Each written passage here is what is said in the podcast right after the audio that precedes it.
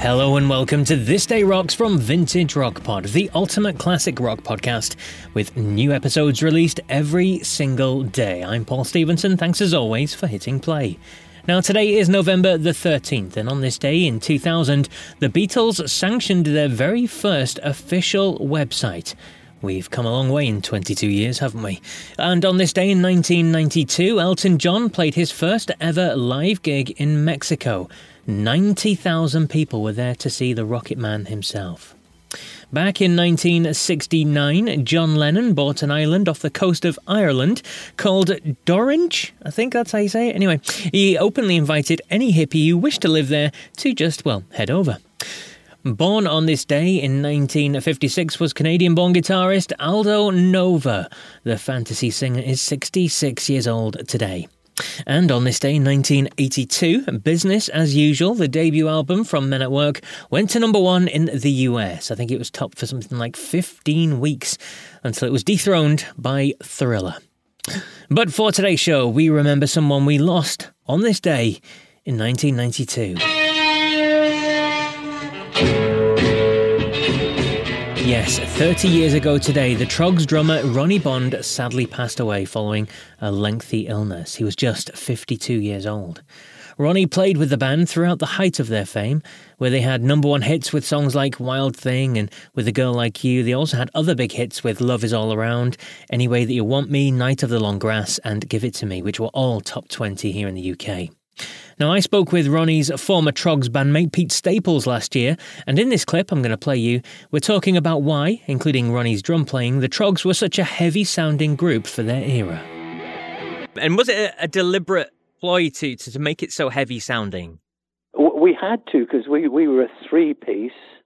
Um, I, I'm a very basic bass player, and Ronnie a very basic drummer. So we had to sort of uh, put everything into it to make it sound like anything. Because the original version was um, Chip Taylor used to write country music. Yes, you know, yeah. so um, when we got it, you know, he was sort of singing along like it was a country song, and of course we couldn't do that. You know, Reg didn't have that sort of voice to do it. Um, Ronnie couldn't, didn't want to play that sort of stuff, and I, I, I didn't want. So, uh, you know, we just had to hit it. And, and Reg was always, even on stage, Reg used to turn around to Ronnie and swear at him, swear at him, and tell him to hit those effing drums, you know, all that sort of thing. And, and so it, it, was always a very heavy uh, sort of approach to some of the songs and that sort of heaviness sound that, that you're talking about there, it, it's it's one of the reasons you've been cited as influences by the likes of Iggy Pop and the Stooges and the Ramones and the Buzzcocks famously covering your song. So it's no surprise that that led to you being called the progenitors of punk rock by none other than Lester Bangs. Man, how does that feel to have been part of something with such influence? Well, I never really thought about it. You just play the way that you you're, you're able to play, mm. and we, that was the only way we could you know, uh, we were able to play. So um, if other people liked it, and it seems like people did, and followed suit, then um, you know, I, I'm I'm very pleased that you know they get the same feeling as, as, what we used to get. The brilliant Pete Staples there. You can hear all his fantastic stories from the band, the hits, and the 60s, and why he was fired from the band back on episode 57 of Vintage Rock Pod. Check it out. But that's it for November the 13th. I'll be back tomorrow with more classic rock goodness. But until then, take care.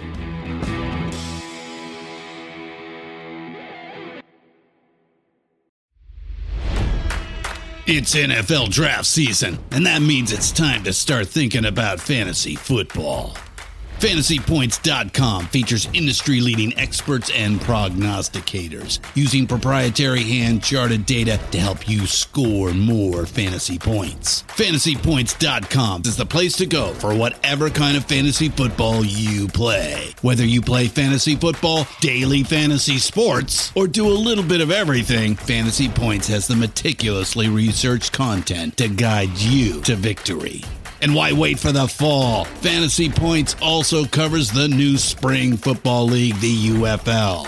Join the guru, John Hansen, Scott Barrett, Joe Dolan, and other massive names in the fantasy football universe with an exclusive offer. Use code Pantheon for 15% off any fantasy points package, including the all in package, with access to every article, tool, and data nugget that Fantasy Points has to offer. That's fantasypoints.com and code Pantheon for 15% off at Fantasy Points. Fantasypoints.com, code Pantheon. Score more fantasy points.